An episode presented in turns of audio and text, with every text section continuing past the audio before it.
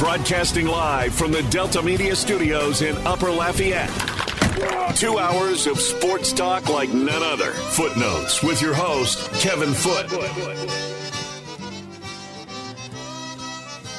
Welcome into Footnotes. Kevin Foote on the game. Simulcast on Stadium 32.3, 133 on LUS Fiber. The game hotline is 706 0111 337 706 0111 on this Monday. Lots of college sports, anyway, that happened over the weekend for sure. And so we got lots to have impressions of. We're still kind of waiting and watching. And one of the speculation stories I read said that kind of suggested we might be waiting till March before we know anything on Derek Carr. That just, you know, it, it's just going to be. I, I'm just trying not to think about it because I just. I my my only goal is that somebody around here and listening over the weekend it hit them that uh, quarterback is a leadership position. It's a leadership position. So many people just don't get that. A leadership position. I don't know. I look, the older I get, and it's been happening for years. And I think, in my mind anyway, we saw some evidence it, of it over the weekend.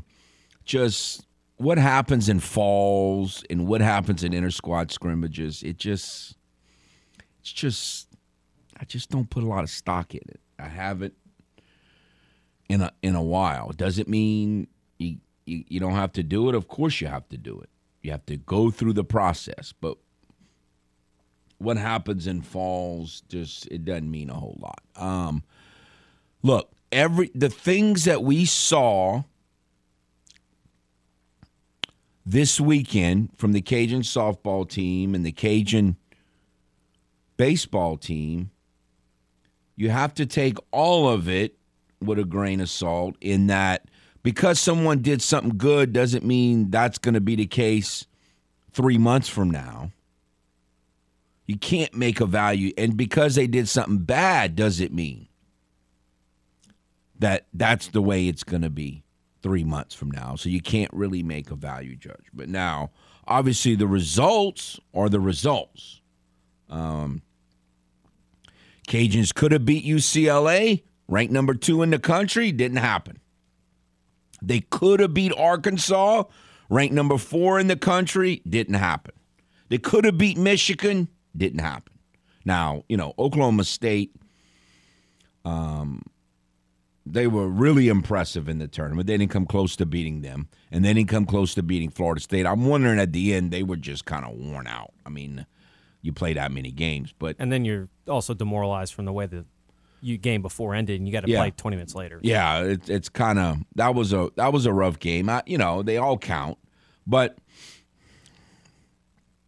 I you know I just I don't know what the defensive answer is. I we raved last weekend and we we heard all January how impressive Victoria Valdez was and we raved after what we saw from her the first weekend. But if you remember, one of the things that we said about that first weekend that I did not like is that they struck out too many batters and we didn't they didn't get tested at all on defense. And she didn't look good on defense. And I'm not talking about the drop pop up. I you know, that wasn't good. There's too many ball it's too many what I consider pass balls, balls that have got to be caught as a catcher. You got to catch them. Um so I don't know. Again, it's it's it's early season. It's um they played elite teams, four top 7 teams. I mean, not just top 25. They played four top 7 teams. So and they competed with two of them until the last pitch. But uh, you know, I don't know what the defensive answers are. I don't know that there are any defensive answers. Okay. That's, you know, I guess if and when Maya Davis comes back, they um, could just play Maddie at third. I don't know where Valdez fits into that. I, I, I, I just I understand Sophie Piskos is not a perfect defensive player, but she's just can move better. I, and, and I, I just think you got to have her energy on the field. I, uh, I don't know. I I don't know that there is a perfect solution for the defensive issues, which reared their ugly head uh, over the weekend. On this baseball side, we talked about Coach George. Coach Deggs talked about it from the first time we interviewed him, every time we interviewed him. He talked about it all of last season. Freebies, freebies, freebies. I mean, it's unbelievable the amount of walks the Cajun pitching staff gave. So again, when I hear in the fall so and so pounded the zone or so through, means nothing. It means nothing. Because you don't know pitching in the fall, even against a great team like LSU, it, that has nothing to do with the regular season. Nothing. I just just have never believed that. Well, I'll say never. I, I, after years of hearing that, oh, so and so did great in the fall, and then seeing it, I mean, it's like, okay, it's part of the process, but it's just, it doesn't mean anything to me. That's why I just can't put a lot of stock in all that stuff. Um, walked way too many batters. You know, we talked about the thing, the big question with the pitching staff, with the baseball team, is the pitching staff. I mean, not everybody pitched poorly, but pretty much everybody walked somebody. Pretty much everybody walked somebody or hit somebody. So obviously the pitching staff's got a lot of work to do. Uh, you know, Jackson Nezuh did not have a good performance. Um, was good, okay, but he threw way too many pitches because he walked a million batters. Um, and Jake Hammond was okay, but again, none of the starters could go five, and that's not that unusual early in the year anyway. But a big reason why they did is they threw too many pitches. Again, all early in the season, I get all of it. Um, it doesn't mean that they're not going to be able to pitch well. None of this means anything other than the results. I get that. And so we'll just have to kind of wait and watch.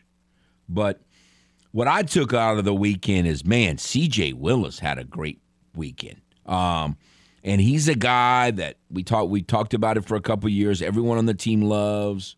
Great utility guy and maybe he took a huge step to nailing down, at least for the foreseeable future, the first base position, which is fine. I mean, you want guys to say, okay, this is my position. Uh, Connor Higgs had a really good game. He didn't start when I kind of thought he might. Um, you know, a lot of guys had their moments offensively. Yeah, I'll start there. I, I agree with a lot of your takeaways from the weekend. Yeah, I love it for CJ Willis because also he's a guy. Remember, he was highly touted. He went to LSU. It didn't work out there. He came here. And honestly, like his first year here when he was kind of utility role, I, I thought he was going to leave again because I thought he was a guy who showed that he probably could have been an everyday player elsewhere. But he stayed now. This will be his, what, third full season. And he's become a leader. And even though, again, last year he didn't play every day, I mean, he played a lot, but he certainly didn't play every day. But yeah, he was. I mean, look at yesterday had that big hit that looked maybe like it was going to be the game winner, um, and then of course the pitching didn't work out, and you didn't win. You didn't even come close to winning that game. But my biggest concern, baseball wise, was probably the uh, the depth of the pitching rotation, which is what we had. Because Sunday you saw that it was the third game of the series. They had pitched, they pitched okay on Friday night again. Like it was a it was a good competitive baseball game back and forth. Um, and then you pitched pretty well on Saturday. You got out of some jams, but Sunday you, you, looked like a staff that was worn out, and you'd hope that's not the case the first weekend of the year. So I think we already had our concerns there, and I think you know we didn't do anything to really solidify that. I think Toit looked good as the closer, and that'll probably be his role. Um, he wasn't perfect though. Like you mentioned, nobody was like lights out dominant. So, you know, usually they say like the bats can be ahead of the arms at this point in the season. Sometimes it's the other Well, way around. I think it's normally the pitching supposed to be ahead of the hitting. At this yeah, the usually, especially when it's cold and stuff like that. But I mean, thought- not only when when CJ got the two run single to tie the game, not only did the pitching give it up, but they didn't even make him put it in play the next inning. They you walk two and you hit two, and and all of a sudden they got the lead again. They didn't even have to bunt. I mean, they. You Yeah, know, Tommy yeah. Ray. Like, look, I love Tommy Ray, and uh, they've talked highly about him. He's going to have to do so much for me to ever feel confident when he comes in the game because, like, I this is what I feel. Even when he comes out and, and the first batter, there's times where he comes in and he'll go one, two, three, strike out the first batter, and then it's like all of a sudden he'll throw one, he'll spike one slider, and then it's like he loses it mentally, and he'll throw seven out of the next eight out of the zone. So like Tommy Ray's a guy who scares me, but you hopefully he can figure it out. A lot of guys, but I mean, yeah, it's really early. Again, there I wasn't Really needing early. a sweep. You didn't need to sweep that team. Rice, look, they don't look like they're going to be great, but they they're not going to be as bad as they were last year. I don't think it's really possible to be as bad as they were last year. So, you know, you won the series, you won a road series to start the season. Results wise, I think you're fine with it. I am a little worried about the pitching. Softball, so it's tough because so again, as far as how this is going to progress the team and how they're going to get better, I don't have any worries about that. They competed, they showed you they were right there. The game, I did expect them to get run ruled at least once in this tournament. I thought that was going to happen. When you're playing again, and they're not playing top 25 teams, they're playing top five teams. Like top, they're playing the best Yeah. teams in the country. So I thought they'd get run ruled once. Oklahoma State was a great example of it. And they played really well in the tournament, Oklahoma State. Yeah, Oklahoma State looks like a top five team. Yeah. UCLA looks like a top five team. Florida State looks like a top five team. The only maybe Arkansas is not, but they still looked pretty good too. Man, and that you were right there. So the problem with I that I have leaving that tournament is that you didn't get the one signature result that when you look back and you're trying to decide regional hosts that could have been like, well, they have that that win against UCLA who's ranked in the top 5. They didn't get any of those cuz Indiana, you know, again, they they don't look like they're going to be a very good team, so you got the win against them, but that, that's that's not going to do a ton for you. So you just would have loved. I do think they're going to be fine. The defense is concerning. At least they got to work on it. Pitching wise, I mean, I don't know. Nobody looked bad. Nobody was dominant. You know, Sam had a really good outing against UCLA. Some people will say that Glasco pulled her early. I didn't have any problem with that. I thought it made sense to go to Schorman there at the end against UCLA. And look, that's why they're a top five team. They come up with a clutch hit and tie the game. Now, you threw it away to let them score the game winning run. So that's, again, concerning. So again, my takeaway, I feel like playing wise, they're fine and they're going to continue to get better. But man, you you might look back on that if you don't end up hosting. If you're in the you know the 20s ranking wise and go, we didn't get any of those Look, signature I, wins. I, I I get the hosting thing, but I don't want to do what Central Florida did. Like, like Central Florida hosted, but I think they were like a 16 seed. You don't want to host as a. I'd rather travel in a in a regional that's 7, 8, 9, 10, 11, 12, 13 than to host as a 15 or 16 because you're not going to win at UCLA. That's not happening. That has no chance of happening. So I understand that you want to host because it's been a while. And I guess you say, well, you need to make, you need to take baby steps. And I think with every other program in the country, I mean, in every other program at this university, I think that way. And I know it's, look, the bottom line is this team hasn't gotten out of a regional since Coach Lotief left. That's the facts. And so, so I understand maybe I ought to be worried about a regional first, but I still don't think that way with this program. Like, yeah, but yeah, yeah. I, I, I don't, I don't. I, I think it's important to focus and and understand wanting to host a regional, but I only want to host if you're not 15 or 16. I don't want to host at 15 or 16. I'd rather travel.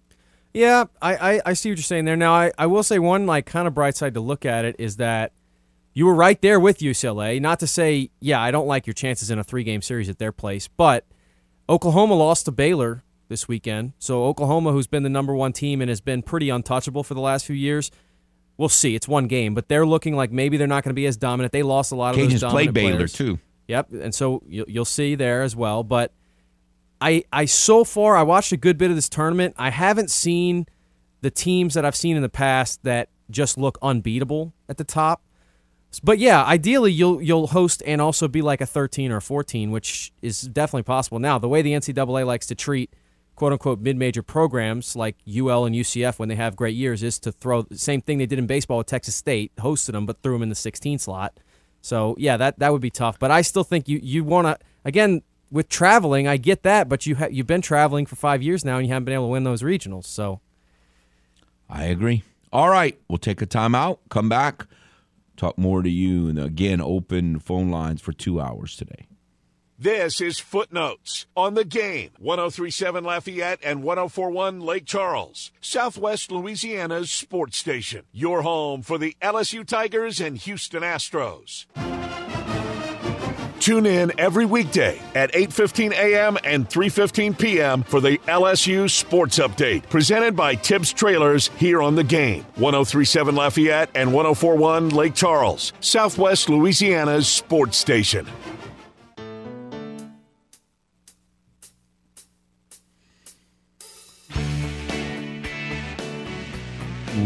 Welcome back to Footnotes. Kevin Foote on the game. 337 706 0111. 337 706 0111. If you would like to get in, again, it is a normal Monday. Two hours um, of open phone line. So if you would like to get in, talk about any of the subjects that we've discussed or things we haven't discussed yet, certainly feel free to do that. Again, 706 0111. 706 0111. Um, we are now starting to sniff March. And so pretty soon, and we've mentioned this a few times, but haven't really talked about it. Pretty soon, it's going to be spring training, but this year's different because of the World Baseball Classic. I I love the World Baseball Classic. I know a lot of you love the Olympics. I hate the Olympics. I know a lot of you um, just love the World Cup. I don't hate the World Cup. I just don't have much interest in it because I don't know any of the teams. I mean, for the people who love and follow soccer all year, you know, year round, and and you're soccer fans and you know the players, I get it. I mean, it's it's a big deal. I, I'm I'm just never been one that I can just oh I just oh I just like this. I'm I'm gonna make a big deal out of this, even though I don't know any of the players. I mean, I, I just I've never been able to do that. I'm like I don't even get the point of that. It's just fake to me. I fully do that. I mean, it's exactly just what fake I do. to me. But um, I um, but the World Baseball Classic I love. Now I understand, you know, a lot of other people don't, but I I I don't know all these players, but I know player I know multiple players on every team. And some teams, some of these countries you kind of know just about every player. And so it's fascinating. It is um you know, there are a lot of teams. I think I saw a stat like the Cardinals have like 18 of their players. I probably if I was a Cardinal fan, I might be a little leery of that. It's like it's a lot of players. And I don't know, does it help you? I don't know if there's a small enough sample size to know what that's going to do for you uh, in terms of preparation for the actual season. Does it is it good? Because you say, well, you're going to be in spring training anyway, but yeah, it's such a different thing. I mean, this is almost like this is like almost playoff intensity. That's what I was about to say. I guess sometimes you have that where at the end of the regular season, when you've already clinched, maybe you have a bunch of games that aren't necessarily high intensity, and then you ramp up with the playoffs. But this has got to be weird to come into this. I'm sure you're you're getting some live at bats and stuff, but pretty much your first at bats in a while are now like high intensity rivalry, passionate, big crowds at a lot of these games at bats with all this adrenaline going. Yeah. Maybe you get to the championship round or whatever it is, and you come off this huge thing, and then you go to you know Panama City and play spring training games again. Like it's like or wherever you're playing spring training games. So now you have to go all the way down, and then you get back up to opening day, and it's back like in one month. You're going Yeah, it's high just weird. back down. Yeah. So I don't. I don't. Uh, obviously, you got to be extra careful. I mean, there's no question that if you've ever seen it before, the players themselves are passionate about it. Once you get into the games, now. With that said, you you can't really approach the pitching the same way that you would approach it in the playoffs or the World Series. I, I just because these teams would, you know, they'll end up canceling it or. You know that uh, over the week we we mentioned Nestor Cortes last week is no longer in it. Um, Clayton Kershaw over the weekend said he's not doing it. And so, because of injury issues, so if you have any questions, you got to just pull out. And so, I don't know that I don't I don't I don't have any specific memories, but I can't believe many starting pitchers go more than about four or five innings in these things. No, and, and I'm trying to remember back, and I'll try and get this in the break, but I almost remember, I don't know if it's actually mandated or if it was just the teams doing it themselves. It's almost like Little League Baseball style, like pitch, like hard pitch count limits Yes. to where you, yeah, this guy's got 85 pitches. And there might actually be a rule in place in the tournament. I think there might be where it's it is like Little League, like this you cannot let a guy go past 85, which I guess is kind of to save some of these managers and players from themselves getting, you know, in the moment going, I'm fine, I'm going to keep going. But yeah, you're definitely going to notice that it's uh you're yeah, you're certainly not going to get a guy going 115, 120 pitches trying to close out a game. Well, Unless it's for maybe one of the smaller teams and it's not a guy who's playing in the big leagues. Maybe he's going to, you know, throw his arm out. or a psycho like Sandy Alcantara. I mean, they, he's already come out and told his manager, "Don't come get me because I'm not leaving them out." Well, that's why I think they might have the. I got to check on that if those rules are in place or if that was uh, if it's just the teams that kind of put their own rules in place. But yeah, it's interesting. that cat is old school. Like he just likes to pitch. I mean, he's got you know. I remember at the end of his career, Livan Hernandez had some of that, and there's not too many of those guys anymore. But this guy, supposedly, um, they were doing a report on the team, and, and I saw where he's already told the manager. I'm trying to. I don't even remember who the manager of that team is, but um, I think it was an ex big leaguer. Uh, uh, not a manager in the major leagues, but like a bench coach in the major leagues, and he, he already told him like, "Don't come get me because I'm not coming out the game." So So I I don't am know if right. he's gonna have a chance. There is there are pitch count rules like the Little League World Series. Right. So it's 65 pitches max in the first round for a pitcher. Then in the quarterfinals it goes up to 80, and then in the semifinals and the finals 95 pitches is still the max. And if uh, and so it's same thing in Little League. If you hit that threshold within an at bat, you can finish the at bat, and you don't have to. You know, it's not like crossing over. But if the pitcher throws 50 or more pitches, they have to have four days rest. If they throw 30 or more pitches, they have to have one day rest. And if they pitch on consecutive days, then they have to have a day of rest at least, even if it's below that the next day. So you've got full blown, like Little League World Series style pitching limit rules here. So to save guys like Sandy Alcantara from themselves, Yeah. you're going to have those rules in place, which I think makes sense. Again, you don't want then you don't want this weird. sit- Of course, it's different to, too. It's not like you know the Miami Marlins have nothing to do with the team that their players are playing for. So then you don't want a situation where the GM's calling the you know the Dominican Republic team and saying, "Get my guy out of the game right now." So they put Yeah. the rules in place and just say, "Look, that's that's going to be the rules." So, um, and I'm sure the umpires know the rules, and so you know, and I'm sure there are league officials that or tournament officials at all these sites. I think it's in Chicago. Is that correct?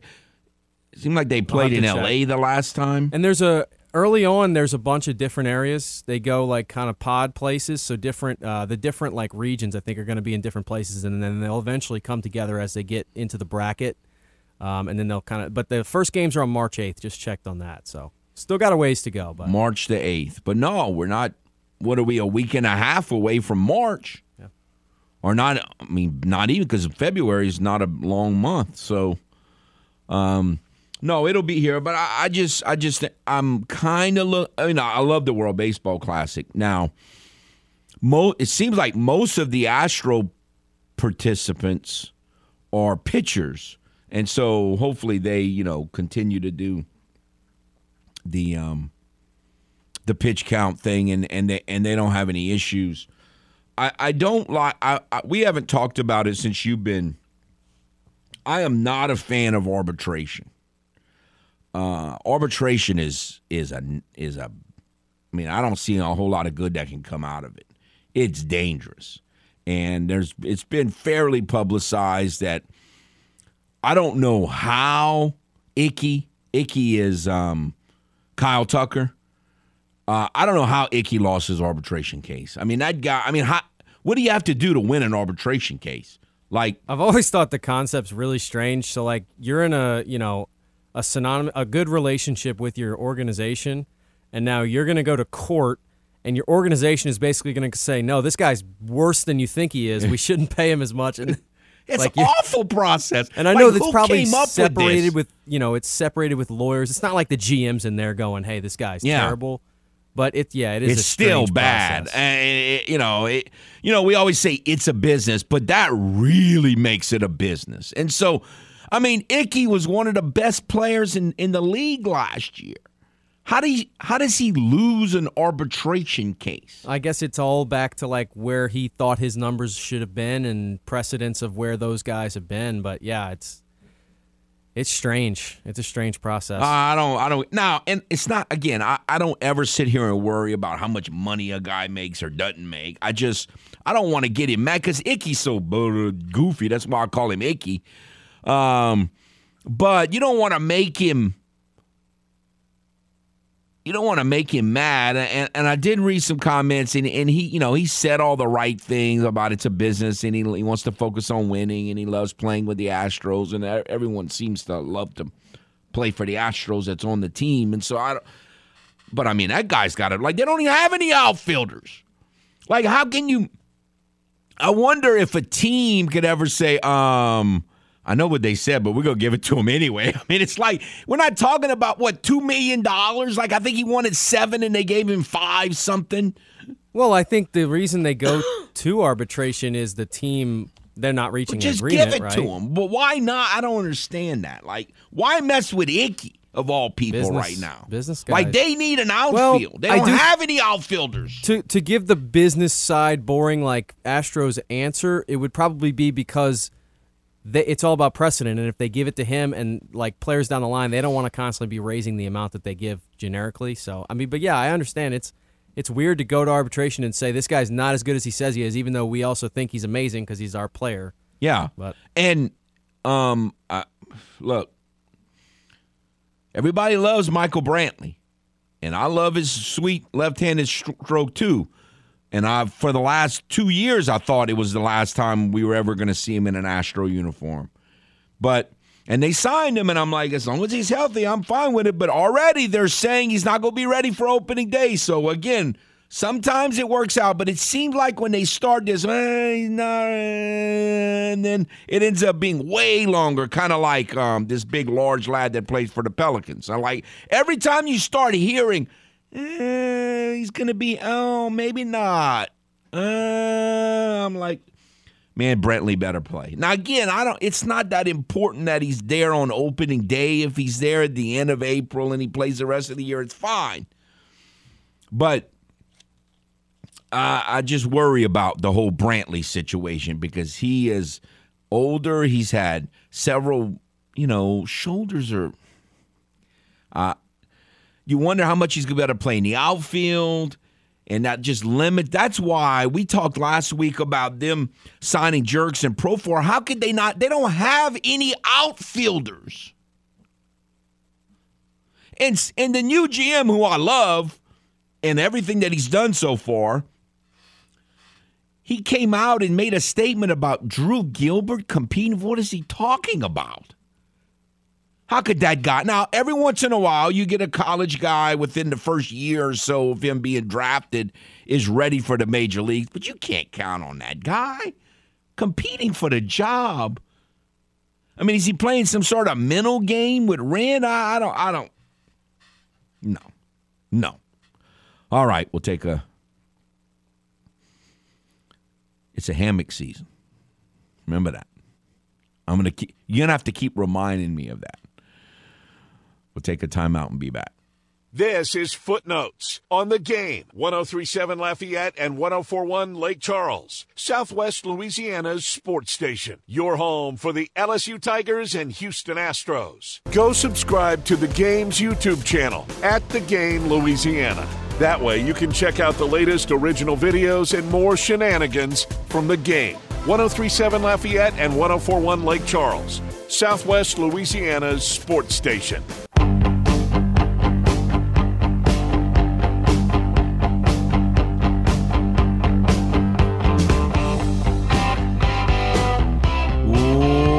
Welcome back. to Footnotes. Kevin Foote. The game hotline is 337 706 0111. 337 706 0111. All right. I don't really plan on talking about the World Baseball Classic and baseball that long, but it is spring training has begun, and so it's uh, certainly here. Uh, one thing we haven't discussed yet is basketball. The you know, on this show, we've been worried about that James Madison game for about three weeks. Uh, and I got to tell you, I watched the game and they did lose, but I didn't feel as badly after the game as I thought I would kind of feel about where they are. Early on, they were tied at the half, and then they, you know, all of a sudden they're down eight. I don't know if it got to 10, but it got to eight. They were eight down. And I'm like, oh, oh, here they go again with another bad second half. That would have been their fourth straight bad second half. And I guess technically you could say it was in that they were tied at the half and they lost. But I, I don't really think it was that bad of a second half at all. They, you know, they got a little unlucky. Uh, I wasn't real thrilled with the officiating in the second half at all. Um, but they after falling down eight, they had a nice little run. It's been good to see Jalen Dalcourt over the last two or three games after being. Now. I'm not saying he did everything perfect. Cat needs to make a layup. Like, how many missed layups is that? I'm talking about at the basket. Use the backboard. Stop trying to put the ball in. Just either dunk it or use the backboard. And he's got some ups for a guard. But like he's missed way too many free throws. See, I'm one. If someone goes to the line and they should make the shot, if even if they get fouled, it's like make the shot. Like he, he's missed way too many layups lately, Jalen. Way too many. Yeah, and I mean you could finish what you were going to say about the game before I go, but I mean I wasn't nearly as concerned. I agree with you. Um, it. I mean Dion, they did. I mean Dion. Jordan, they did a great job of of kind of taking him out in the second half. And look, the bottom line is some guy named Morse who hadn't really been doing a whole lot, you know, was on fire and scored 24 points. I guess that would be like it would have been like if Jalen just out of the blue scored 24 points in that game. It sounded like that similar type situation. A guy that's been a big part of their pretty big part of their team, but had been kind of slumping, and then and he scored what eleven or thirteen, but it was like this cat scored twenty four, and he couldn't miss down the stretch. Yeah, that was the that was my big takeaway. So I talked last week about being kind of concerned about the big guards, the six four guards, three of them that play regularly. They weren't a factor at all. It was the six foot guy who, yeah, was a starter for most of the year and look, I mean, I don't follow JMU as closely as UL or anything, so I don't know if he was hurt. He never missed a game, but he was down to like 11, 12 minutes a game. Hadn't scored more than three points in three of his last four games.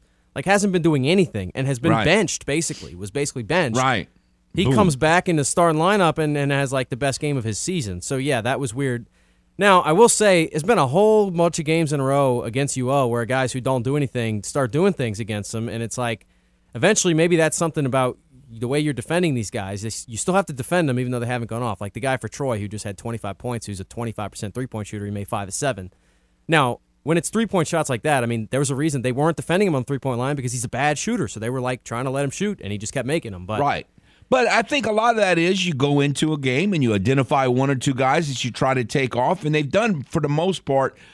You know, some of that, I guess you could say you're a little unlucky with, with, with guys who are like fifth, sixth, seventh on your you know your defensive strategies uh, target standpoint, step up and do well. And at that point, you know, you just kind of shake their hand, and say good game. I mean, there's not a whole lot you can do. Now, it was interesting in that game in the second half when Mike Thomas came into the game was about when they Cages went on a, a 10-0 and a 13-2 run there. So when they went on that, Mike Thomas was in the game, and they but they went a long time without th- using Themus. Now that might have been a matchup situation. It might have been well, Mike's in the game and we're going good, so let's keep it. But the, the, when they when they finally brought Themus back, like the, there was no flow to the offense right there. Yeah, I would I would agree with that. It's been an interesting kind of. Um, situation this year just because Mike and Themus they don't ever play them together, which I'm not saying they should, but it is kind of interesting. Like at times this year, Mike has played well enough to like have been in there down the stretch, but just because of the way that they do their rotation, since they have so many guards, they don't ever play them together. So Mike, when Themus comes back in to close games, like Mike sits, and so that's almost something like if Themus is to miss any time, hopefully he doesn't, but if he gets hurt at some point, how's Mike going to react to like all of a sudden being the guy in crunch time? I think it'll be interesting. Now he played a lot even last year in the tournament, like he was playing a lot of point guard, so that's it. I thought, yeah, the officiating and it wasn't like egregious, but I thought Jordan Brown was officiated a little unfairly there for him to have fouled out when he did, and the play he fouled out on. I get it was like kind of a push off, but like it was a flop as well. And I thought there were a couple of fouls here and there where it's like you you know you talk about officiating. Sometimes you can call fouls on another guy if you know it's like the star player who's got a few fouls already, and you'll see officials do that. Like they'll call the foul on the help defender to help the guy out. They didn't do any of that. Jordan Brown got called for every foul that he was remotely in the area of, and you lost him at the end, so that was tough because he actually played pretty well. Free throw We shooting had a good still first half. Oh, again, I That's a concern there. Uh, That's kind of the difference in the game if you look at it. They go down, they're minus four at the eight line. more free throws, and, and, and I know when when we asked Coach Marlin that about maybe two weeks ago on the show, like I asked him if if he thinks we're making too big a deal of the free throw shooting, and he emphatically said yes. I don't know. I you know I. I understand coaches hate turnovers, and I don't like turnovers either. But I think turnovers is more of a game to game thing that can change. Um, but missed free throws. I mean, some of that has to do with who's at the line. I get that, but for both of these teams, the men and the women, I mean, they, they just missed way too many free throws. Now the women shot them great in the second half in Jonesboro and almost got them back in the game, but they they couldn't make any shots. Like that was almost one of the great comebacks, and we don't have time to get into in program history. They were down 31 to 4. 31 to 4. They were down 27 early. And and and they could have won the game had they made any shots. Like they just could not make a shot. I mean, they missed layup after layup after layup, short jumper after short jumper. It was unbelievable. They they just could not make any shots. Now they made all their free throws down the stretch, which was nice to see. But you got to make some. Sh- they make a steal and they just botch an easy shot. They almost came back from a thirty-one to four deficit, but the Cajun men don't want to face South Alabama, in my opinion, in the Sun Belt Conference tournament. The Cajun women do not want to face Arkansas State in the Sun Belt Conference tournament. That those are the two wild cards to me that you don't want to mess with. You don't want to face them in the Sun Belt Conference tournament. We'll see how it plays out. We'll take a timeout and be back. This is Footnotes on the game. 1037 Lafayette and 1041 Lake Charles, Southwest Louisiana's sports station. Your home for the LSU Tigers and Houston Astros. Kevin Foote. An award winning journalist, popular sports talk show host, and a man who apparently moonlights as a doctor. a medicine season of a different strand in 12 obviously because the criminal commissioner decided to inflict them with with the, the whole bounty gate silliness His descriptions of illnesses are extremely concise. Not a normal strand of a medicine season it was a different strand just out of the blue from timbuktu and all of this bounty gate silliness Dr. Foote is ready to write a prescription for what ails your favorite team here, with more footnotes on the game. 1037 Lafayette and 1041 Lake Charles, Southwest Louisiana's sports station.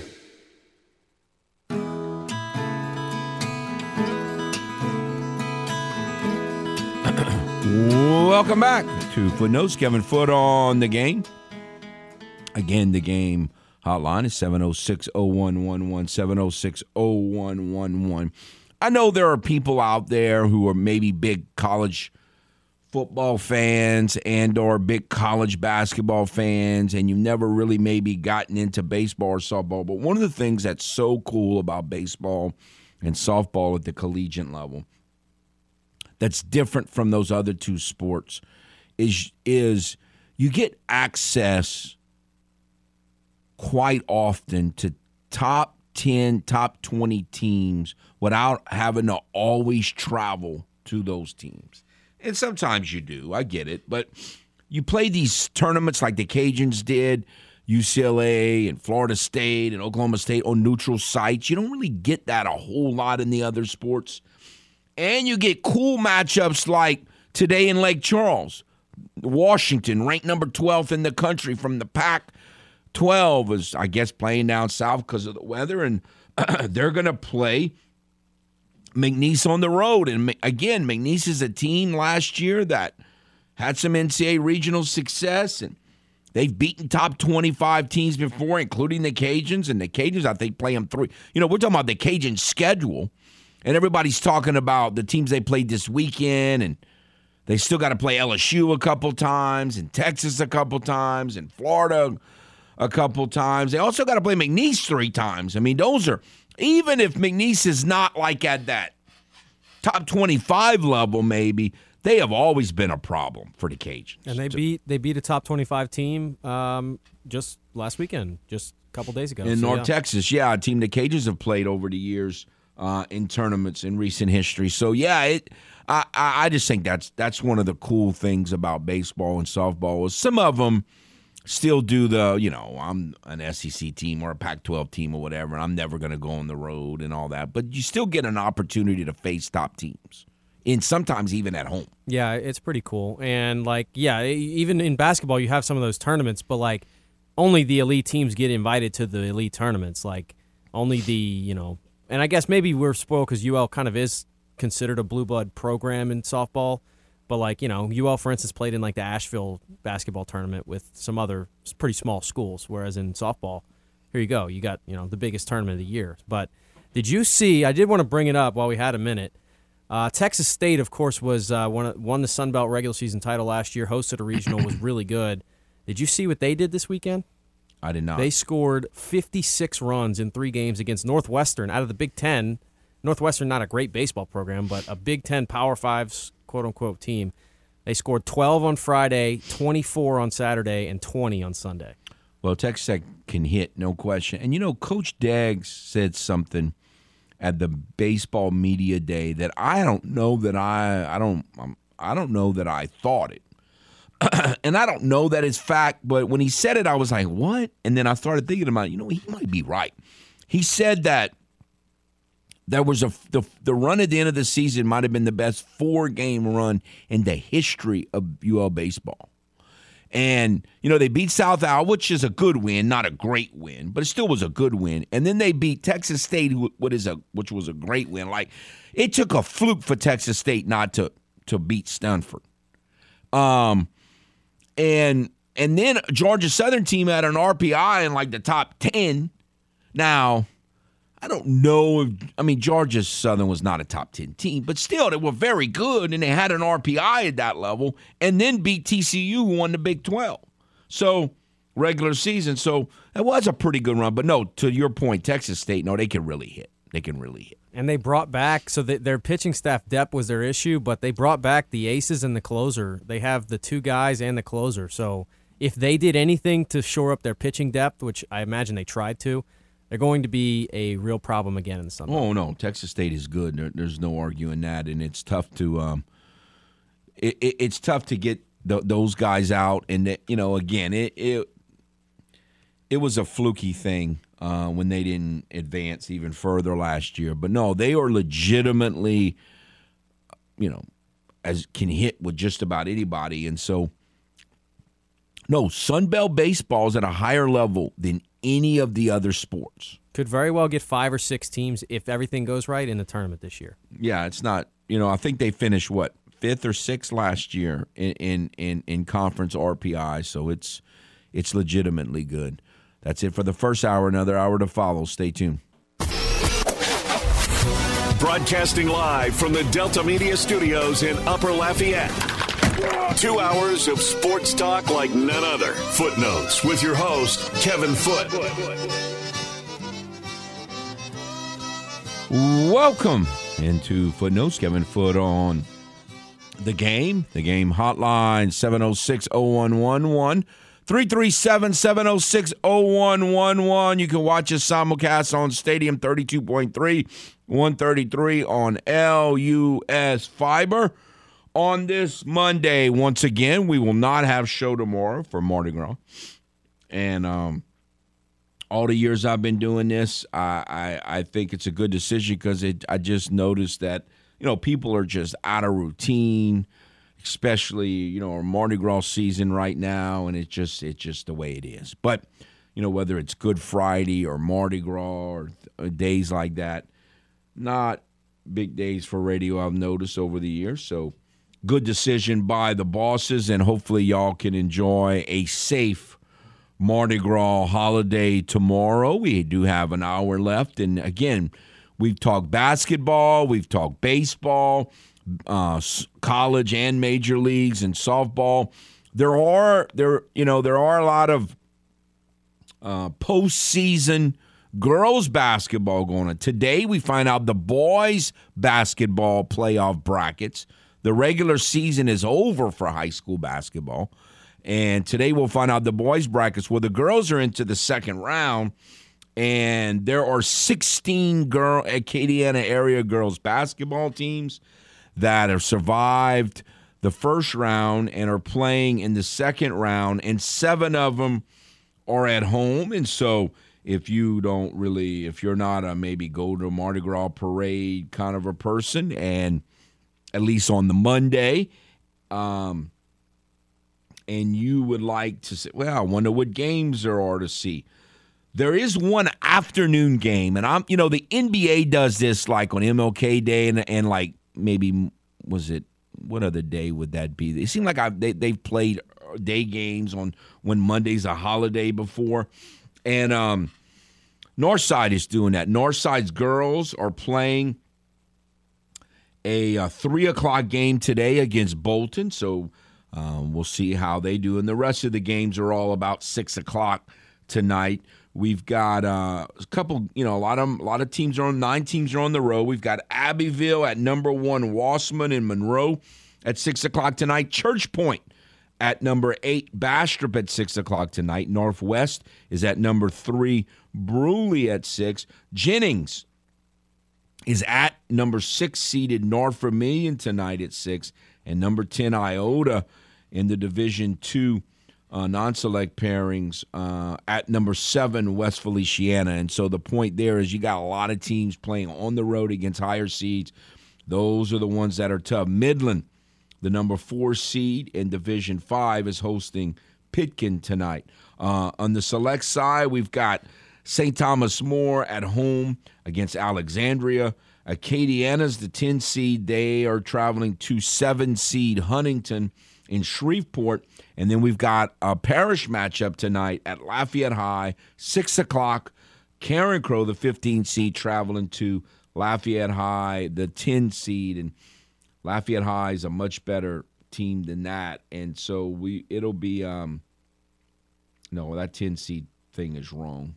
They're not the 10 seed. But anyway, uh, I believe they're the 2 seed. But anyway, La- Crow is playing Lafayette High and Lafayette High is one of the favorites to win the state championship in that bracket. So we'll see how how that plays out. Speaking of heavy favorites, Lafayette Christian, the one seed is ho- is hosting uh, E.D. White at six o'clock tonight. David Thibodaux, You know, one of the things that we've seen in the different sports, and I think it's a lesson. It's something that we say a lot, but a lot of people don't really believe it or or or, or have it play out is some of these teams that are playing in what you would quote unquote powerhouse districts their record is not necessarily pretty, but we've seen that it actually has raised their level of play. Obviously, the most obvious example of that is like North Vermilion in football. North Vermilion in football was in the same district with, you know, Westgate and STM and Teurlings, Lafayette Christian, and all these powerhouse teams and you say, well, they're you know they're the sacrificial lambs. And in terms of the district play, they were. But when they got in the playoffs after playing that schedule, they advanced. They won two playoff rounds because they played teams that didn't play that kind of schedule. And you know, here we are with David Thibodaux. You know, they're in the same district with STM, who's really high, and Lafayette Christian, who's really high, and they've uh, they won on the road, so they're playing number eight Hannan now. In a lot of sports and in a lot of years, if you're a 24 seed and you win, you get to host, but they don't do that uh, currently in in girls basketball. So David Thibodaux's on the road at eight seed Hannan. Hannan, I've already mentioned. North side, a five seed hosting Bolton at three o'clock today. 13 seed Teurlings is going to number four Peabody in Division Four. St. Edmund of Eunice is the 13 seed at number four Ouachita Christian. And then another Acadiana area versus Acadiana area battle. Number 14 Westminster Christian will travel to New Iberia to face the third seeded Highland Baptist uh, at six o'clock tonight. And the only other team that's not, that's alive that's not playing today is J.S. Clark, the three seed.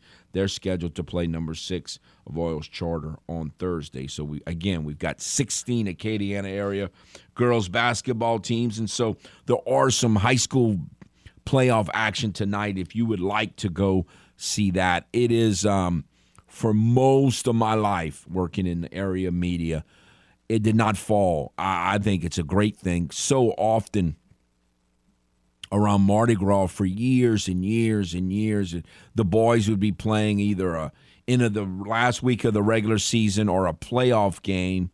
Um, on Mardi Gras. And so I love the way it's fall where the brackets come out today and no one plays till Friday for the most part. I guess a few teams play Thursday, but just to stay away from that whole Mardi Gras thing. It's just not good playing on Mardi Gras. Uh, I understand you may not even like it. You may not, I mean, Mardi Gras. So it may not even impact you. But what happens is you have people who let's be honest, they go get liquored up at parades and then they go to a high school basketball game. Not a good thing. It's just not a good plan. And it, it's, it, I'm just very glad that it fell the way that it did, and and that uh, most of the girls, if not all of them, are playing tonight, and there are no playoff basketball games tomorrow. Yeah, I just since you were talking about the brackets, I had to look it up. My Fighting Yellow Jackets of Haynes Academy fell to Teurlings actually Yeah. in the first round. So They did. I guess I'll root for Teurlings from here on out. So, but no, it, it works out good, and it- you know I can remember. Probably Jalen Dalcourt was still playing. I can remember Lafayette High two or three years ago. Went on the road, played a really good team, lost about one point at the very end on Mardi Gras Day in New Orleans. You just don't. It's just best that, that I don't know calendar wise how many times it's going to fall this way, but I, I, I'm I'm glad the way that, that that it fell this week. So we'll find out the boys brackets and. I think overall basketball is not as powerful around here as it's been at times. Obviously, you've got a couple teams like Lafayette High and uh, Lafayette Christian have an excellent chance of, of winning. I, you know, if you heard that list that I just ran down, got a lot of lower seeds from the area going on the road. So, uh, you know, maybe a couple of them will pull off upsets, but the vast majority of the time when you travel on the road as a lower seed in the playoffs, you get beat. So we'll see how many teams are left. And I don't know how many boys teams that we're going to have. St. Thomas More is obviously always a contender to play for the state championship. And um, I don't know how many others will be doing that. We'll see how the brackets come out and and and and, and how they look. You want to stay. It's pretty much it's it's foolproof. You want to stay away from the 16, 17.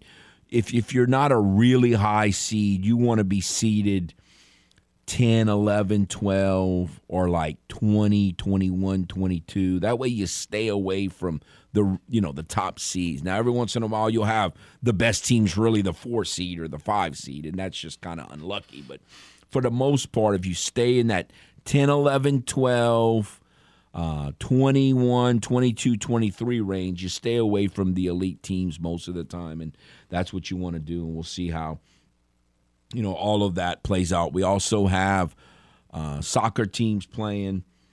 St. Thomas More boys and girls will be playing for the state championship later this week in Hammond. They're both defending champions, and they're and they're back. And those are the only two Acadiana area teams that survived until the finals. And that you know they're we interviewed Coach Underwood on the girls' side a couple weeks ago, and again, they're just a machine. I mean, they, you know, they win. Their their their semifinal game was seven to nothing. I mean, you know, it, they just destroy everybody. Now on the boys' side, it was very different. Uh, St. Thomas More boys, congratulations to them. They beat Rummel one to nothing on Saturday, and to advance to the final as a defending state champion. So we'll see how uh, if they can both bring home state championships again. Again, the game hotline is 706 0111. We haven't talked a lot about high school basketball or soccer at all, but I wanted to. We are deep into the playoffs now, and so I wanted to, to mention that and give you some options if you were maybe looking for a game to go watch. You could maybe uh, do so tonight. Um, again, the schedule is very a little different this week.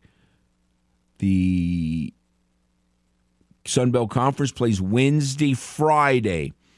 Baseball opens its home season on Wednesday against BYU, who's playing in Ruston. So they're obviously making like they're not just coming to Lafayette and going back to Utah. They, you know, they're playing in Ruston tonight. So we'll see how that plays out. And the softball team is still in Florida. Uh, even though they're no longer technically playing in the Clearwater Invitational, they're playing at UCF tomorrow, and so we'll see how you know how much left they have there. I mean, that had to be an exhausting weekend. They didn't just play good teams, but you know, the last on Saturday and Sunday they played two games each day. So, and these were not short games. I mean, well, a couple of them were run rules, but you know, a lot of pitches, a lot of pitchers being used, a lot of man, you know maneuvering and in and out, and um, and some emotion up and down. But you know, I've noticed that. I think the girls handle that stuff way better than fans and coaches do. Like I don't. I think yeah, they get emotional and fired up, but I think they get over losses a whole lot quicker than than than the really big fans and, and, and, the coaching staff does. And that's probably a good thing. You know, they, they, they're more looking towards the future. And again, it's early on in the season, so it, it makes sense that, you know, you don't want to act like the season's over. It's just started, and you lost to really good teams, and that doesn't hurt you down the road. It only helps you as long as you beat who you're supposed to beat down the road. All right, we'll take a timeout. Be back.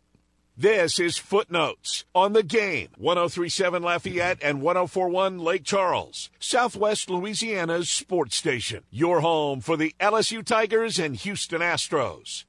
Do you ever wonder what kind of coach Foote would have been? When they hit it to you and you're in the major leagues, you catch the ball. That's the way that works. Yeah, he may be better suited for talking sports than coaching them. Back to footnotes on the game. 1037 Lafayette and 1041 Lake Charles, Southwest Louisiana's sports station.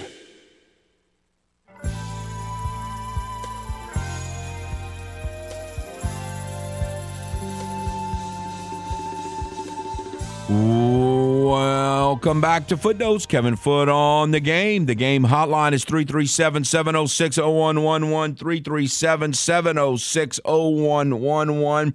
If you would like to get in, any impressions you have for the beginning of the LSU baseball season, the UL baseball season, the Cajun softball. We talked a little bit about McNeese and what they did over the weekend and the big game they've got today hosting number 12 Washington. So any of the Diamond Sports talk, college basketball, McNeese did not win, but again, that was not Corpus Christi was not one of the teams you were thinking that they were going that that they were going to win. I mean, it would have been great. So it's not a, a, total loss there, and so we'll see what happens.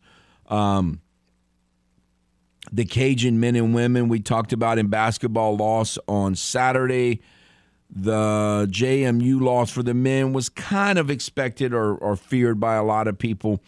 I think most people kind of looked at the UL matchup at Arkansas State as a W, and I was worried because – one, I saw the first game, and it was, you know, they won 49 48 in overtime and looked terrible against them.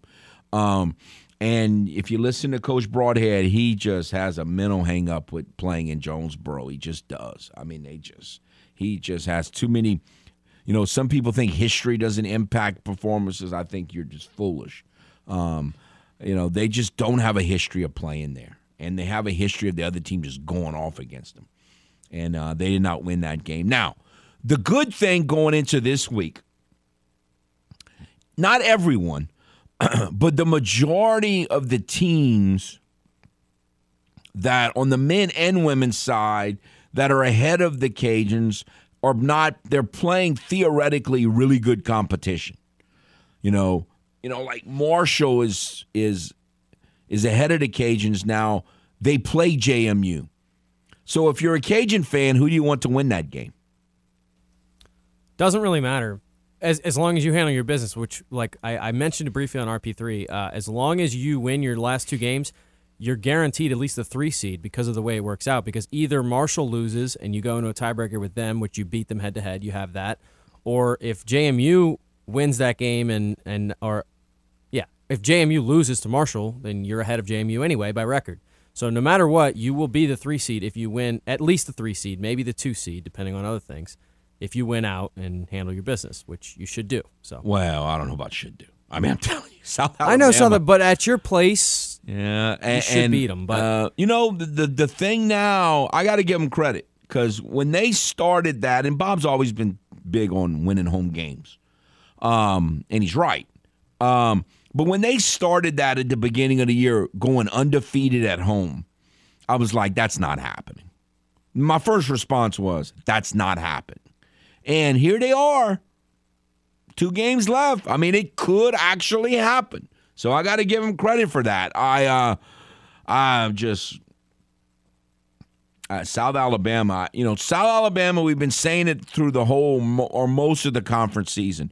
Georgia Southern and South Alabama are both the teams you don't want to face that are not seated in that top four or five. Um, that could be a really good game. I still say the best game of the year in terms of just a basketball game in conference play was the South Alabama win in Mobile, and I, I expect it to be a really good game. And the the cool thing is going into Friday's game, especially if they win on Wednesday, we'll kind of have a way more specific idea of if they win, this is who they might play, and if they, you know, that kind of thing. So you you want to stay away from Georgia Southern and South Alabama if at all possible. Well, I you say Georgia Southern, but like I'd probably rather stay away from Old Dominion and Troy than Georgia Southern, to be honest. And and at that point, the way that the way that it's going to work, since you're going to get a lot of the bad teams, most if not all of the bad teams are going to be gone by the time UL even plays a game. You're going to have to play one of those teams, one of that middle tier. Now, what I was, and I brought this up a little bit on RP3, and it's really interesting to me somebody gets to play Monroe in the first round, which, like, again, for a while Monroe was really playing solid, but now they've been they look like they're kind of just defeated. That's a matchup. Like the Cajuns yeah. crush them, but the Southern Miss does not match up with Monroe yeah, for whatever and so, reason. And so that's going to be interesting, though. Like, in the same token that someone has to find, someone's going to play South Alabama in the first round. Someone's going to play Monroe in the first round. And so, but the seeding numbers aren't all going to tell you who the worst team is in that matchup. Like, there's a good chance. So, like, UL, like, there's a chance that they beat South Alabama on Friday, and that sets up them having to play South Alabama again in the tournament, depending well, on how it works out. if now, that's the way it ends up, that's going to be a tricky deal going into Friday's game. But the thing that you have to remember too is you're projecting a long way away at that point because that's still then South Alabama having to win a first round game against whoever they play. And again, UL's not going to know how Marshall and them are going to. I mean, there's no scenario in which you're going to lose a game on purpose to set up a right. matchup. But yeah, there could be a little bit of extra motivation, even if it works out to where it's like, if we win this game, now we know we don't have to play South Alabama in the first round. That might be uh, an extra motivation for you. So, let's go to the game hotline. Hello. Good morning. Good morning. Well, you know, we, we y'all do know if we beat Arkansas State, we we clinch a, top four seed. Uh, y'all do know that. Yeah, right? and, and again, that's the most important thing. Yes. So after that, it, to me, it don't matter after that. Now the girls, you know, if the girls win both their games, they're in too. I'll check that out too. And that's they, and that's because all these other teams are kind of playing one another. Exactly. That's yeah. why. So they all they got to do is take. You know, in matter of fact, it's going to sound crazy. Even if they would have beat Arkansas State, they still would not need to win the, these two games to get in. So really, it's really that Arkansas State game didn't matter to them. I know it didn't they didn't care or know about that, but if they would have beat Arkansas State, they still would have needed to win these two games. But That makes sense sometimes. because you know if they beat Texas State, they will have swept Texas State, and then Texas State, I think, still has to play. Like everybody ahead of them has a really tough schedule. exactly. Yeah, You No, Kevin, go, you remember like I was, we were talking about the softball, how I, I was kind of fearing that these young girls playing these older women in uh, the softball ball, and it sure panned out. yeah. You know, that, that, that catcher from Michigan, she looked like she was 26, uh, 26 or 27 years old, that big girl. oh, my God. I mean, she looked like she could go play on uh, roller derby or something, and she was so big. and, and, and, and look, she looked mean, too. But anyway, you know, we were worried about their three, uh, all the aces. Well, we faced three of them, and boy, all the ones, every time we faced them, boy, they shut us down, too. Yes. Maxwell, we, we got a couple of runs on her, but when that uh, that uh, Delesi, whatever her name is, from Arkansas came in, she shut us down. Man, how impressive was she? She was looked- impressive to she looked better than Maxwell and Ferram- Ferriamo. She was she was impressive. I mean, I was expecting to think that you know after seeing them all, I didn't I didn't see Sandercock pitch, but I mean, I tell you right now, though, out of the three I saw, I think the one from Arkansas looked the best. Yeah, she was impressive. You know, the one good thing I could see out of this weekend, look, this Bob, the only thing I could find how that was good is the way I saw they played this weekend was that the freshman, the pitcher, I thought he was going to redshirt. She looked kind of good. They they like they like her. Uh, that you know they spoke highly of her, so we'll see. The other thing I thought is, you know, they they they would get close and then not score in the last two or three innings. But you saw the offensive potential of this team that sometimes you don't see when you play in tournaments like this. And so I I thought there was plenty of off. You you you you could see this team being a really good offensive team by the end of the year. Again, defensively, I don't know. I think the jury is still very much out on the defensive side. And, another thing too is that Davis would have played with her speed and her, her chaos. She calls them the base path. I think we could have probably snuck out- uh, snuck away with one more win, but that she wasn't there, and that's the way it is. She'll be there at the end of the season. Hope she can make a difference when we get in there, play these good teams because it sure didn't look good this weekend. Have a good one. Take care. no, I, I think the offense overall was satisfactory. Not great, but but satisfactory. And the pitching, again, all of them pitched really well at times, and other times you're like, eh. And um, Ben on both sides, men and women's basketball, missed too many free throws. Softball, baseball, walked too many people. Have you just that simple. have you noticed he's almost seemed hesitant to use Kandra more this to start the year? Have you do you have you read anything into that, or do you think it's just a matter of having a little more trust in Sam and Megan at this point? again, just listening to way what they said, and some, you know, you, sometimes you can read between the lines from these post game interviews or press conferences and, go the wrong way. That ha- I, you know, I've been burned by that, but most of the time, I feel like I read them fairly well. I really think they're thinking Kandra's going to be like a closer for this team. If you just kind of listen to the way they've talked, you know, they're worried about these awards. You know me, I hate awards. So I don't worry about awards. But I understand players and parents and coaches worry about rewards, awards for like recruiting or whatever. I don't I don't worry about all that stuff. But they when you co- when you publicly comment on awards, that means it matters to you if you're going to publicly comment them. So I kind of get the impression that they're that by the end of the year they kind of think Kandra's going to be like a closer, not really. She might start some games with injuries or just spot starts, but I, I think they're kind of grooming her to be a closer. Well, you could almost even see that because she has only started one game, and I think Sam started five and Megan three. Yeah. So that does make a little sense. But numbers wise, she's been your best option. So She's it's done interesting well. that she hasn't pitched as much as the others. The only issue with her is she doesn't field her position. She's gotten better at it, but she's not as good defensively as the other. And fill in, you know, look, pitchers filling their position. It, it, it's it's just a humongous deal. It gets way overlooked by too many people. But but no, I kind of expect that to happen. I um, Coach Glasco. I asked him in Monday's presser. I didn't ask it this way, but essentially what I was saying is it really interchangeable pitchers to catchers? And and he said yeah, but you just wonder about that. I, some pitchers like certain catchers to catch for them. and and and I, I wonder how that's going to play out as the season goes on. Again, I was all excited about Valdez because they raved about her and she looked great, but she's got to catch the ball. Like you got to. That's part of being a catcher. You got to catch the ball when it's pitched to you, and too many pass balls, in my opinion. Yeah, and you you kind of worry. We've talked about like it, it's valuable to have Sophie not have to catch all the time, but you wonder if down the stretch, if the trust level's just going to make them have to catch Sophie all the time. And um, you know, I'm not saying that Sophie's even technically a better catcher than Vic. I mean, it's too small a sample size to know any of that. But I don't know. I just think she she just has more maneuverability to me back there. But again, it's again very small sample size.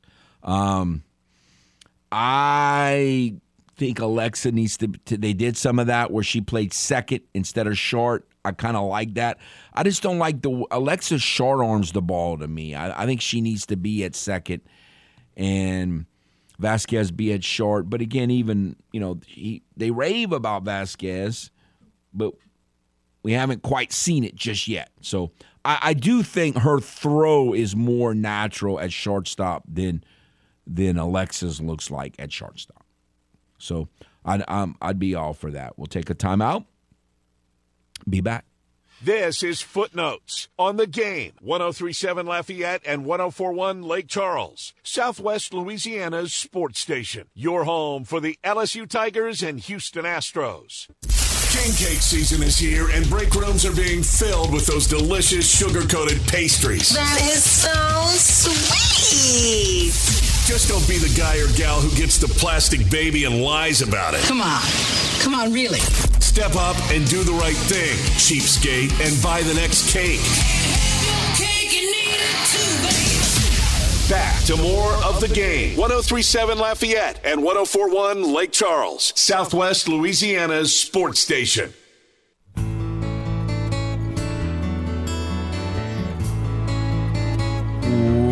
Welcome back to Footnotes. Kevin Foote on the game.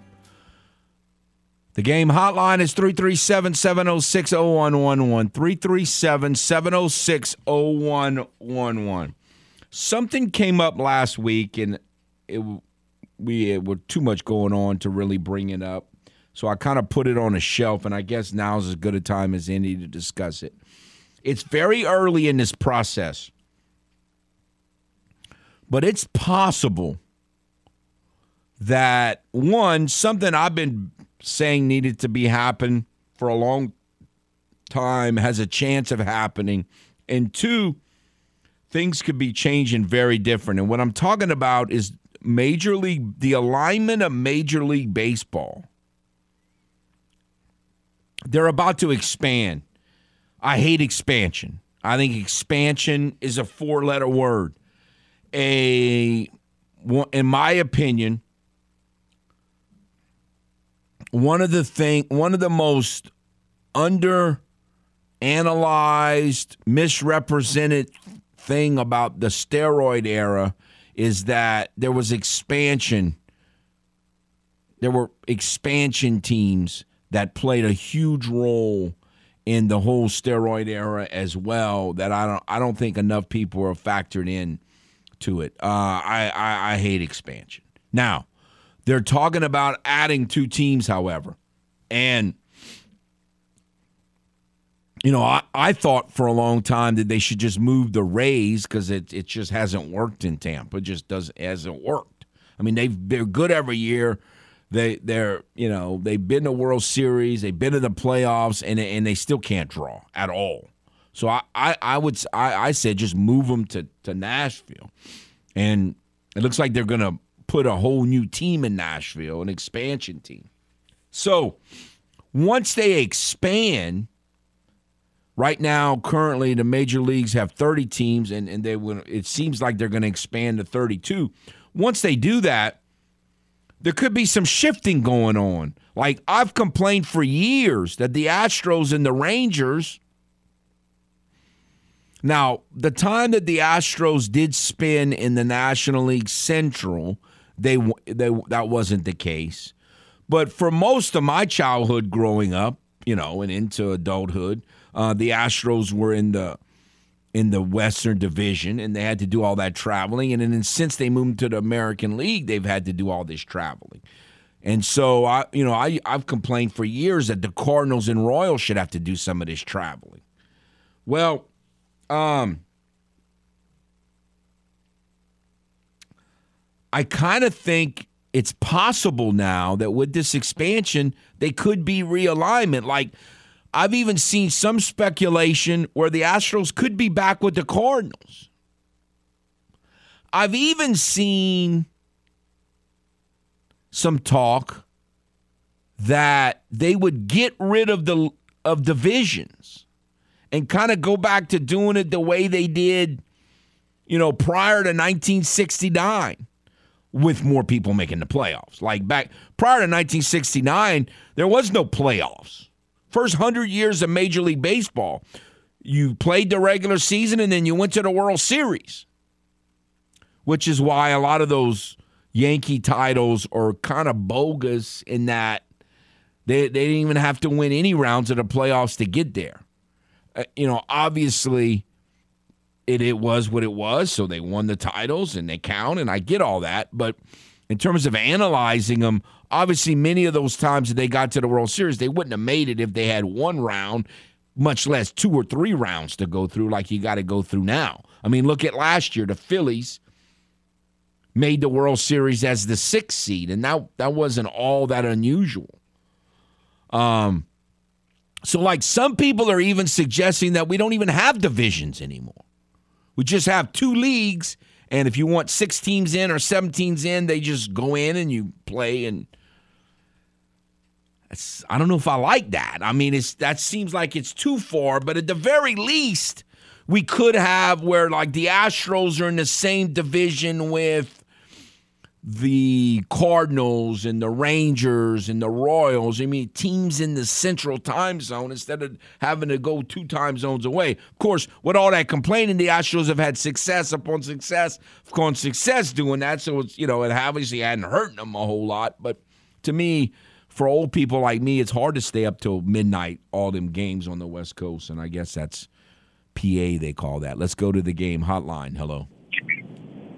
Hey, Kevin. Howdy, sir. Sorry to take good. Sorry to take you away from your baseball talk, but I want to go back and talk UL basketball. Okay. And I want to get your opinion. Um, and, I and I love Terrence, but I don't feel like he brings the defense the defensive level that he should be playing versus Joe from the Crow. Joe, I, I feel like you know he cuts off the lanes. He, you know, he crashes the boards probably more than most of anybody on the team. I think he's earned his right into either a lot more minutes or even maybe even you know starting lineup. And I also don't think that as much hype as Themus has been been getting, you know, we talk about his you know his assist, but look at his assist to turnover ratio. And why is it the real Michael Thomas getting more minutes? I mean, I know he was concussed, but you know, since Themus joined the team, Mike's minutes have been cut three quarters of what he able to play, and I I do feel he brings some dynamic to the team. So I want to get your thoughts on that. And we've got to get start flushing the ball. I mean, JB is too big, too strong to to be finessing. This should not be a finesse offense, in my opinion. I mean, other than from the outside with our three point shooting, but he dominates, and yet he instead of stuffing the ball flushing it down, a lot of times he's putting up, you know, point guard layups and missing them. You know, so imagine what he would be doing if he would actually be stuffing the ball. And I, I just want to hear what you have to say about that, and I'll hang up and listen. Okay. Um, I, I don't I'm not I don't know that it matters a whole lot. I haven't really studied or looked at how many minutes Joe's played, but I, I got to believe that in a lot of crunch moments in the second half, Joe's on the court. You know, I, I think Terrence and Joe are a perfect complement for each other. I, you know, I think a lot of that needs to depend on. I, I don't think it matters so much who starts and who and who doesn't. Look, Joe's not a good offensive player right now, and so you can only play him so many minutes until he becomes a good offensive player. Um, Now he can rebound and he can pass, and he'll knock down a three every once in a while. But like he took a critical three the other night. I thought that and, and missed it. I. I, I think Terrence is too consistent offensively in the lane to just totally limit his minutes. I, don't have a serious problem with how they're using them right now. Yeah, I would I would agree with you. Uh, Joe Charles has been playing anywhere from 15 to 25 minutes a game. Um, and like yeah, I, and I think Joe Charles probably from a if you're just watching it, yeah, he hits threes and he'll make transition dunks and things like that. But he, yeah, he's nowhere near the offensive. But Terrence Lewis also does a ton of things well that nobody's ever going to notice that aren't in the box score. Spacing wise, again, that floater in the lane that he hits, I know that doesn't look like an impressive shot for fans, but that creates incredibly so much consistent. space. Yeah, and incredibly it creates consistent space, and he's reliable. Yeah, he's not quite as good a defensive player, but again, as you mentioned, that's why they rotate him so much. Um, but Lewis offensively, I think you wouldn't necessarily see it because he's not the one putting the numbers on the box score. But when he's not in the game, it's a lot harder for Jordan Brown to get inside and get his looks, and it's a lot harder to create open looks on the outside. And I do think I agree with Jeff in that, especially in crunch time, and I think it works out that way. In crunch time, Joe is in the game unless they just, you know, unless for whatever reason they need more offense and less defense. But I, I think Joe is critical, and no question. And we've played Joe's contributions up big time, and, and we should. Uh, I, I, I'm okay with that. Now, I think the point guard situation has been fascinating to me all season because once Mike went out, I was like, well, how long is it going to take till Mike's kind of back into the same rhythm he was before? Themus, the thing I appreciate about him so much is he finishes at the goal. Other than Jay Wright at times, so often the Cajuns had these point guards that even when they penetrated, they never finished. And Themus finishes a pretty high percentage. I hate not finishing. And um, that's why I made the comments in the first hour. Jalen's got to start finishing when he go when he when he drives to the basket.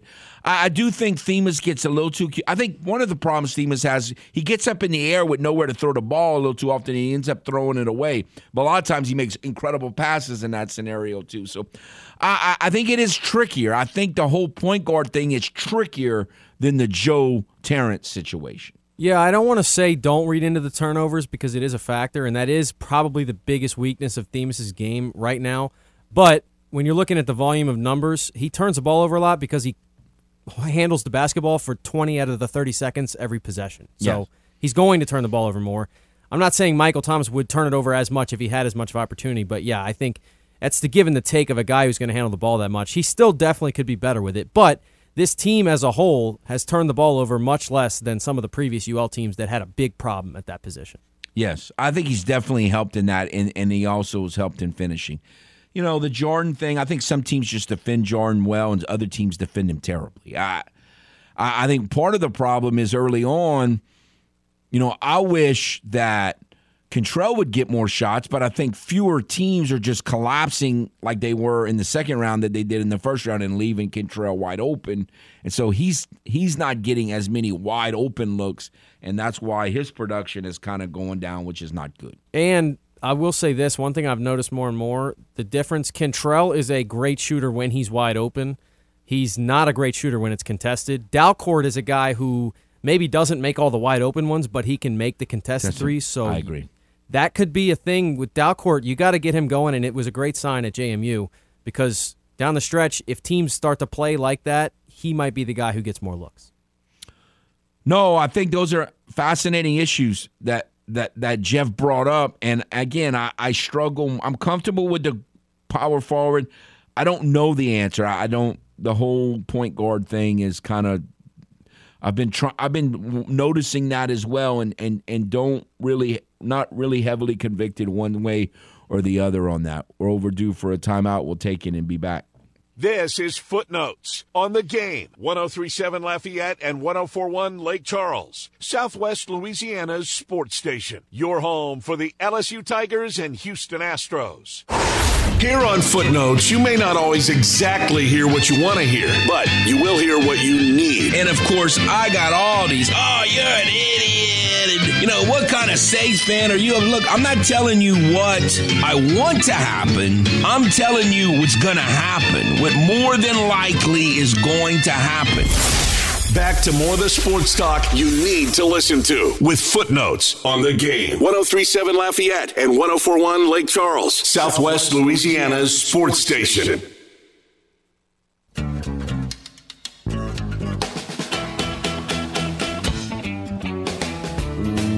Welcome back to Footnotes. Every once in a while, I think it's good to give the history behind those little promos.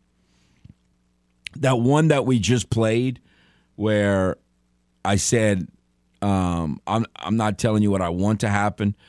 That was that was 2006, 2007, and if you remember the first year of Payton and Brees, Saints won, made it to the NFC Championship game. They finally got a break. They won ten games and were the two seed. You don't get that very often.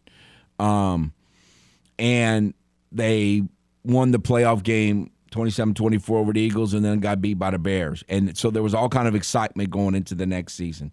And I said, folks, this is going to be a medicine season. I, I I mean, I don't want it to happen, but I'm just telling y'all it's going to be a medicine. Ah, and we had just we had just kind of that I was at the advertiser then, like I was for thirty something years, and we had just kind of started joining with uh, forces with the other Gannett cities like Shreveport and Alexandria and Monroe, and they had a lot of Saints fans there, and they, you know, most people don't understand medicine seasons. It's kind of above them, and and uh and so they were all angry when I wrote that column. I'm like, look, and of course it was a medicine season. They started out 0 and 4. Uh, and again, I didn't want it. I'm just saying, I just knew that's what the reality was. It was a medicine season, and uh, and then they had two years where they just kind of floundered and floundered around and tried to figure it out, and then and then they won the Super Bowl. So it was that that was great. But I just say every once in a while when we play those, it's it's good to give the history behind that that example that we're playing, and that's what that that's what that was all about. Um, so again, no show tomorrow, but it's still a busy week. I mean, we've got all this high school stuff that we talked about. We've got baseball opening up the first home series of the year on Wednesday, a four game series against BYU. We've got baseball, I mean, basketball Wednesday and Friday. So we'll have lots to talk about the rest of the week once we get back for sure. And, uh, you know, I guess there's a chance we'll get some update from the Saints, but I don't really think so. I, it's gonna be a long way to March, like a long, a long, painful, agonize. Let's just hope that. Um, let's just hope that when Derek Carr, you know, his experiences in New York are a turnoff for him. I, he doesn't seem like a New York kind of guy, but I guess you never really know. Let's hope it's a real turnoff. Let's hope that. Uh, I don't know. I still say, and I asked you off the rank, like the Colts have to do something. Like, what are the Colts going to do? They need a quarterback. There's a lot of team. Carolina's got to make a decision. Tampa's got to make a decision. It's still the Saints are not the only domino that's going to fall here. And if they do get Derek Carr, then that will set a lot of other things in motion. But if they don't get Derek Carr, that will also set a lot of things in motion. And Carr, I think, is probably the one that a lot of teams are waiting on to see because who knows how many offers he has. But he's the clear cut, obvious. Which again, he's also the guy who can make a deal before free agency happens. Yes. So whenever he makes his decision, whether it's this week or next week or you know whenever it is, he's going to probably kind of set the the market and kind of let these other teams figure out where they need to go. So i he will be the one that kind of stirs the pot a little bit. We're all talking the Arnolds and the Jets, but man, I could see him going to the Colts before he goes to those teams, other than the Saints. So we'll see. No show tomorrow. Y'all have a nice, safe Mardi Gras holiday.